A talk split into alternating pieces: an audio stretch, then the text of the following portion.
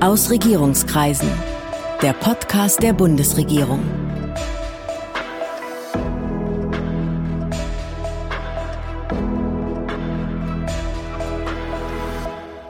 Hallo, willkommen zu Aus Regierungskreisen, dem Podcast der Bundesregierung. Ich bin Sven Siebert, ich bin der Gastgeber dieses Podcasts und heute sprechen wir über Daten, genauer über die neue Datenstrategie der Bundesregierung. Dazu habe ich zwei Gäste, die als Mitglieder des Digitalrats die Bundesregierung bei der Entwicklung dieser Strategie beraten haben. Ich begrüße Viktor Meyer-Schönberger, Mitglied des Digitalrats. Er ist promovierter Jurist und hat sich schon vor über 30 Jahren mit Datensicherheit beschäftigt. Jetzt ist er Professor für Internet Governance and Regulation am Oxford Internet Institute. Guten Tag, Herr Meyer-Schönberger.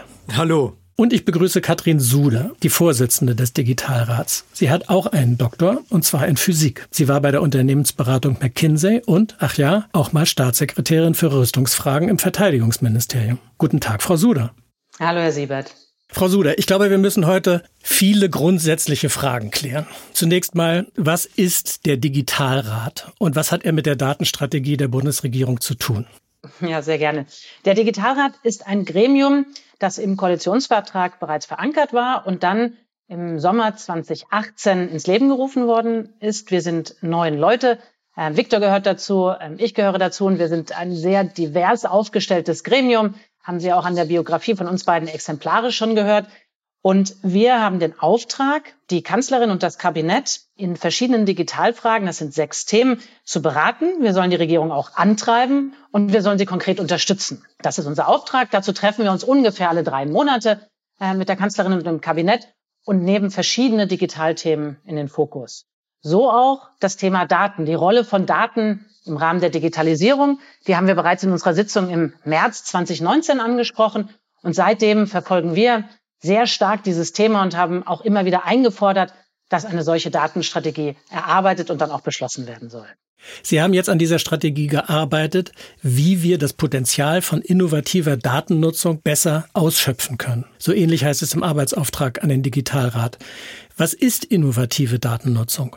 Uns war hier besonders wichtig, wir haben mit der Datenschutzgrundverordnung bereits eine sehr starke Regulierung, die dafür sorgt, dass insbesondere personenbezogene Daten sauber und richtig verarbeitet werden. Auf der anderen Seite gibt es ganz viele Daten, insbesondere Sachdaten, deren Kraft darin liegt, indem man sie nutzt. Und wenn wir sie nutzen, können wir Antworten auf Probleme finden, die wir heute nicht lösen können, sei es im, im, Umweltschutz, sei es in der Gesundheit. Wir alle haben erlebt, wie wichtig, welche Rolle Daten in der Corona-Krise gespielt haben. Und hätten wir mehr Daten bereits zu Beginn gehabt, hätte man auch Sachen anders machen können. Und wir wollen Daten, wir wollen da, oder wir haben angetrieben und haben ganz stark beraten und bestärkt, dass Daten genutzt werden, um Innovationen zu schaffen, die der Gesellschaft zugutekommen. Das war der Hintergrund dahinter.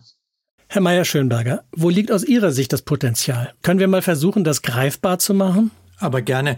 Das Problem, das wir in Europa haben und das wir in Deutschland insbesondere haben, ist, dass, so sagen Studien, 85 Prozent aller Daten, die gesammelt werden, nicht ein einziges Mal genutzt werden. Das ist ineffizient, das ist verschwenderisch, das ist nicht nachhaltig und das ist schlichtweg dumm. Wir sammeln etwas und tun nichts damit, lernen nichts daraus und entscheiden nicht besser. Und mit der Datenstrategie soll das bewirkt werden, was wir in Europa, was wir in Deutschland dringend brauchen, nämlich die Datennutzung zu verstärken, so dass wir die Ressource, die wir schon zur Verfügung haben, weil wir so viele Daten sammeln, auch entsprechend nutzen. Denn die Daten haben nur dann einen Wert, einen wirtschaftlichen Wert, vor allem aber auch einen gesellschaftlichen Wert, wenn sie verwendet werden, nicht wenn sie gebunkert im Keller liegen. Und darum geht es in der Datenstrategie. Was für Daten sind das? Was können Sie als Beispiel nennen? Das sind nicht nur die personenbezogenen Daten, Katrin Sud hat das schon erwähnt, sondern auch die Sachdaten. Denken Sie daran, dass ein typisches Airbus A380 Flugzeug bei einem Triebwerk alleine pro Flug drei Milliarden Datenpunkte sammelt. Und aus diesen Datenpunkten und der Analyse dieser Datenpunkte kann man etwa vorhersagen, wann ein Flugzeugtriebwerk kaputt geht, noch bevor es kaputt geht. Und das bedeutet, dass man in diesem Triebwerk die Teile, die verschlissen sind, frühzeitig und richtig auswechseln kann. Und das bedeutet, dass man das Triebwerk nicht während des Fluges reparieren muss, sondern eben davor. Das ist nicht nur wirtschaftlich effizienter, sondern das rettet Leben. Da muss man ja annehmen, dass Airbus diese Daten nutzt, weil die ja ihre Triebwerke austauschen. Was wäre jetzt ein Beispiel aus dem praktischen Leben, wo erhobene Daten nicht vernünftig genutzt werden? Denken Sie beispielsweise an die vielen Daten, die unsere Autos sammeln, wenn wir mit ihnen fahren. Bremsdaten, Daten der Beschaffenheit der Fahrbahn unter bestimmten Wetterbedingungen. Wenn wir diese Daten hätten, dann könnten wir ermitteln, welche Straßenabschnitte unter welchen Wetterbedingungen besonders gefährlich sind äh, und könnten dann entsprechende Maßnahmen treffen, etwa um die Gefährlichkeit einzudämmen oder um Autofahrerinnen und Autofahrer davor zu warnen. Frau Suder, Sie haben ja gerade schon die Corona-Krise als beispielhaft genannt. Wo hilft Datennutzung bei der Covid-Bekämpfung oder wo hätte sie helfen können, wenn wir die Daten schon gehabt hätten? Naja, das geht ja schon mit Bewegungsprofilen los, zu wissen, welche Menschen wann, wie, wo sind, wo muss man vielleicht überlegen, wo man eindämmen kann. Das geht weiter über Austausch von, welche Medikamente helfen. Wir haben ja auch weltweit, haben wir an verschiedenen Stellen immer wieder gleich uns mit Themen beschäftigen müssen. Hätte man das anders zusammengetan, hätten wir viele Daten gehabt, hätten wir künstliche Intelligenz drüber laufen lassen können, hätten vielleicht Muster extrahieren können. Das, also Ausbreitungsmuster, Behandlungsmuster, diese ganzen Themen rundherum oder auch Lieferketten gehen wir auf dieses Thema. Es wurden jetzt in Windeseile haben sich jetzt viele Firmen damit beschäftigt, wie müssen wir unsere Lieferketten umstellen. Hätte man da früher schon Informationen gehabt, wäre das schneller gegangen und wir wären nicht vor leeren Regalen irgendwo gesessen. Insofern ist das Potenzial von Daten ist riesig. Und ein Thema ist natürlich auch darin, dass die Innovationen dann entstehen, wenn Menschen mit unterschiedlichen Blickwinkeln drauf gucken, eben genau diese Startups oder Firmen, die sich eben gerade nicht mit diesen Daten vorher beschäftigt haben, die gucken aber mit einer neuen Brille raus und plötzlich entsteht eine Innovation. Das können wir gar nicht alles vorhersehen, das wird aber kommen. Das heißt, eine Innovation heißt, ich habe Daten zur Verfügung und erkenne plötzlich, was ich damit anfangen kann, was ich was was es für Geschäfte gibt, was es für Fortschritte in der Forschung gibt, was ich eigentlich erkennen kann, wenn ich diese Daten betrachte.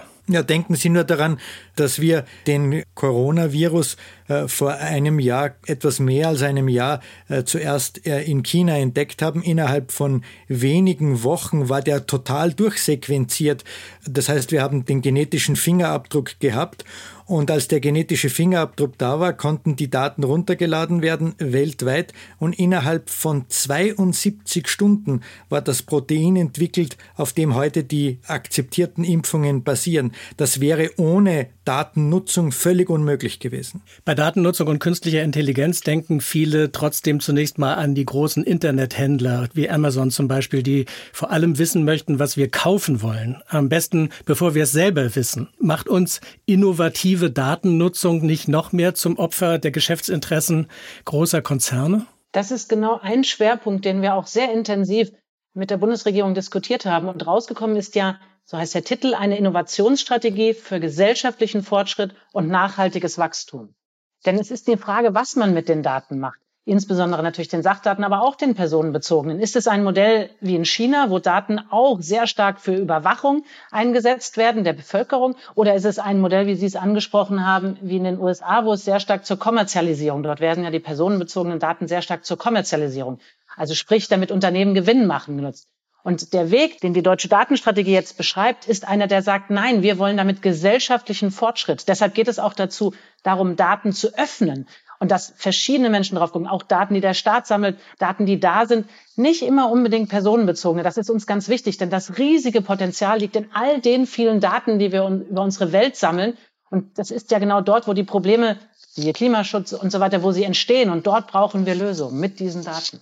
Aber dass jemand ein geschäftliches Interesse, ein wirtschaftliches Interesse damit verbindet, äh, solche Daten zu nutzen, ist auch legitim, oder? Absolut. Nachhaltiges Wachstum. Unbedingt. Ja, wir brauchen ja die digitale Transformation, in der wir mittendrin stecken. Da geht es ja auch darum, neue Services, neue Angebote zu entwickeln. Zum Beispiel im Mobilitätssektor. Wenn wir die ganzen Daten, Victor hat es gesagt, aus dem Auto, aber auch drumherum entwickeln, können wir vielleicht wirklich eine Mobilitätsstrategie entwickeln, die vom Auto bis zur Bahn, bis zu anderen Transporten, die dann, da werden neue Angebote entstehen und das ist ja auch gut so.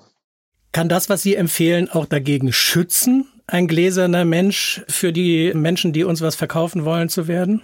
Ja, das kann es in der Tat.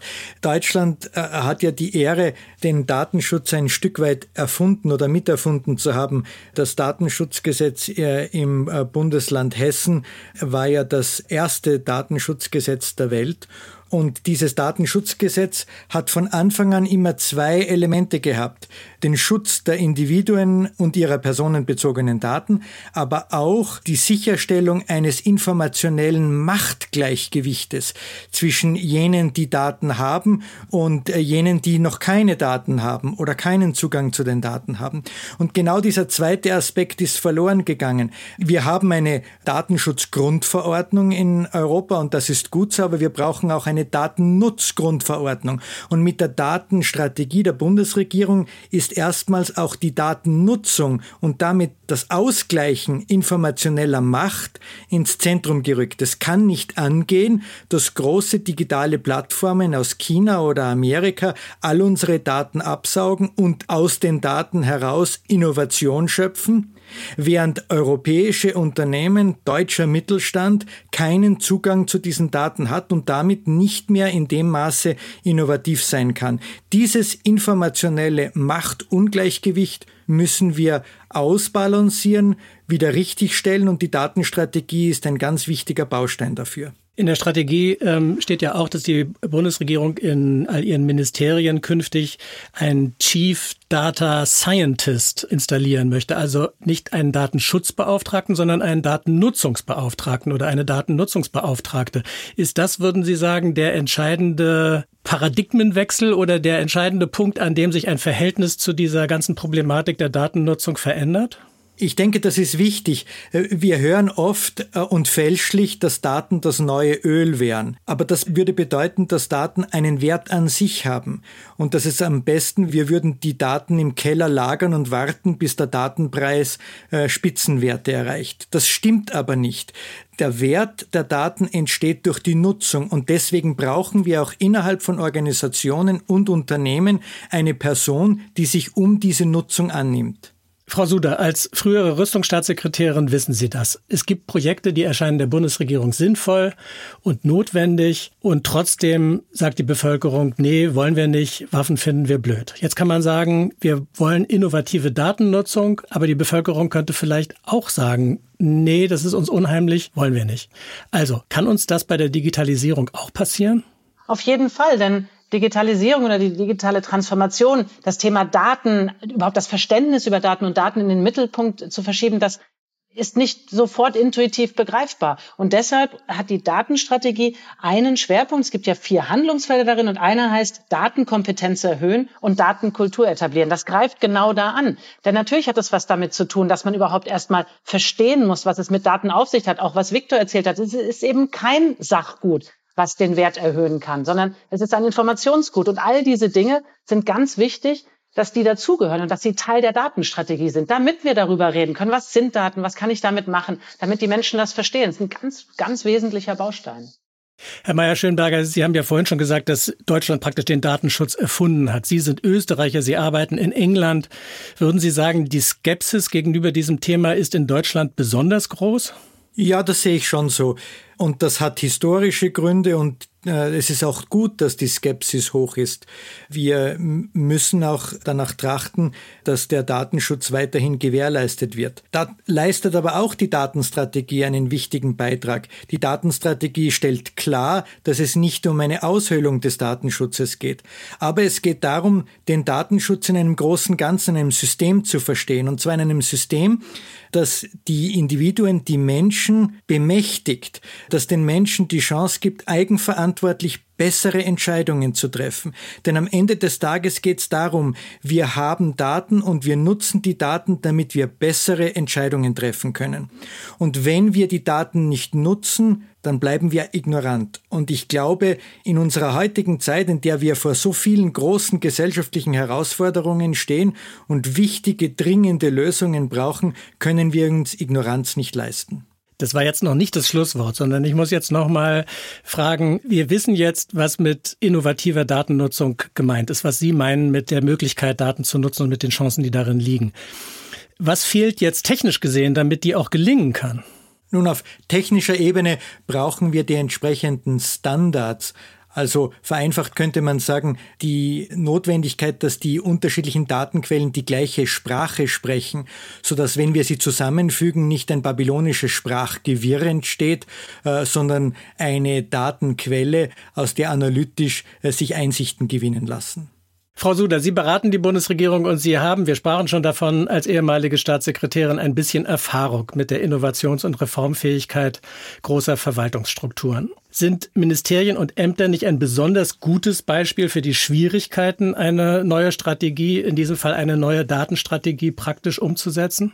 Naja, auf jeden Fall muss einiges dafür getan werden. Aber das ist ja auch der Grund, warum in der Datenstrategie zum Beispiel auch ein Handlungsfeld ist, das den Staat selber umfasst. Sie haben es ja vorhin angesprochen mit den Chief ähm, Data Officers. Aber natürlich gibt es da viel Handlungsbedarf und wir werden nicht, wer wir sind und mit die Menschen im Digitalrat werden wir mit allem zufrieden werden. Wir haben ja auch das Thema digitaler Staat und haben dort auch sehr viel versucht zu beraten, anzutreiben und auch konkret zu unterstützen, dass wir Strukturen verändern.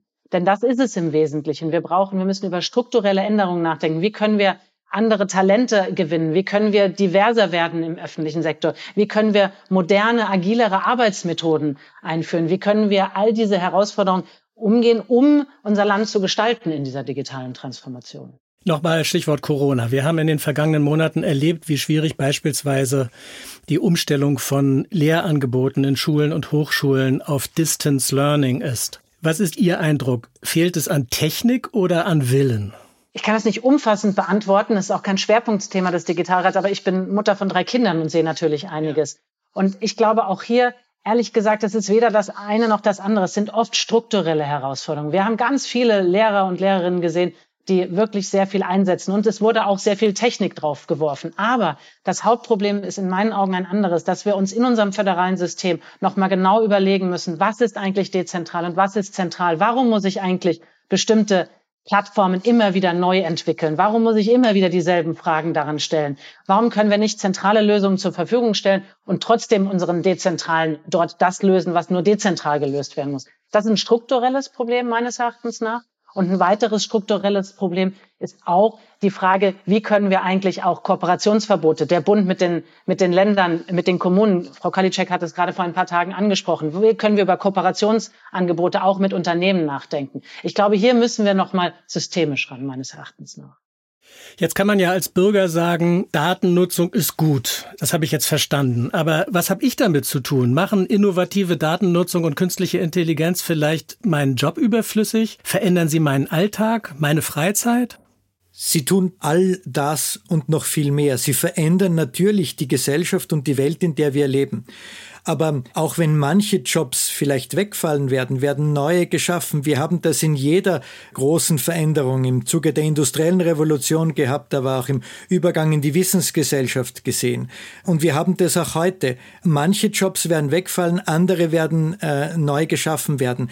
Das ist eine Herausforderung für die Gesellschaft. Wir müssen vielleicht nicht nur neue Skills lernen, sondern vielleicht auch wieder unser Interesse, unseren Willen zu lernen, neu entdecken. Und wir leben in einer Gesellschaft, in der durch die verstärkte Datennutzung und nur durch die verstärkte Datennutzung die großen Probleme vielleicht lösbar werden. Wir stehen vor großen Herausforderungen, Klimawandel, aber auch gesellschaftliche Ungleichgewichte, die großen Herausforderungen im Gesundheitswesen, die die Pandemie nach vorne gebracht hat.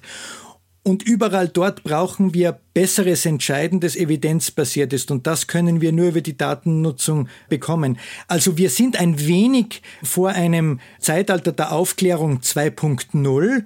Aber das ist nicht nur positiv, sondern das ist auch eine Herausforderung für Wirtschaft und Gesellschaft.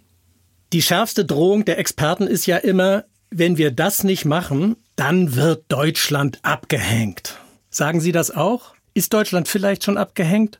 Oder kommen deutsche Unternehmen und deutsche Forscher eigentlich, wie meistens in der Vergangenheit, ganz gut mit den neuen Herausforderungen zurecht? Naja, wir müssen, glaube ich, unterscheiden. Es gibt ja das ganze Feld des Endkunden, des Consumer-Geschäftes, wo, da haben Sie es vorhin gesagt, mit Amazon, mit Google, wo große amerikanische Plattformen dominieren. Und hier kann man sagen, in diesem Feld sind wir wahrscheinlich abgehängt. Aber was Deutschland ausmacht, und auch das hat Viktor vorhin gesagt, unser Mittelstand, unsere industrielle Basis, all das, da sind wir führend. Und wenn wir es jetzt schaffen, das in das Datenzeitalter zu überführen. Das heißt im Grunde mal salopp gesagt, Hardware goes Software. Also wenn wir beide Welten jetzt zusammenbringen, dann denke ich, haben wir eine Chance, dass hier die Lösungen entstehen, die wir brauchen, um die Zukunftsherausforderungen zu lösen. Aber das muss jetzt auch passieren. Weil sonst in der Tat kann es sein, dass die amerikanischen Plattformen einfach schlicht und ergreifend die Daten nehmen und von dort aus in die Hardware gehen. Kein leichter Weg. Ich glaube, wir haben die besseren Chancen, aber wir müssen es jetzt angehen. So, jetzt haben wir diese ganze schöne Datenstrategie. Und was muss denn jetzt passieren, damit auch was daraus wird, Frau Suda? Ja, also zum einen, wir freuen uns, dass sie da ist. Ähm, und das ist, war ja auch innovativ. Das Kanzleramt hat die Federführung hier übernommen. Und wie gesagt, wir freuen uns, dass sie da sind. Aber natürlich ist das nur der Anfang. Jetzt haben wir auf Papier über 240 Maßnahmen festgelegt. Jetzt muss das umgesetzt werden, muss das in den Ressorts umgesetzt werden, muss das in Summe umgesetzt werden. Und es sollte auch, und auch das ist angelegt in der Strategie, gemonitort werden, dass wirklich Fortschritt passiert, dass jetzt sozusagen vom Papier, dass jetzt Aktivität entsteht. Gemonitort heißt, man guckt immer, ob das, was man macht, auch wirklich passiert. Ja, genau. Wir haben uns eine Maßnahme vorgenommen. Wird sie umgesetzt? Ist sie in Umsetzung? Ist es passiert? Was muss als nächstes passieren? Das heißt, dass man immer wieder darüber spricht, was ist der Status? Was muss als nächstes passieren?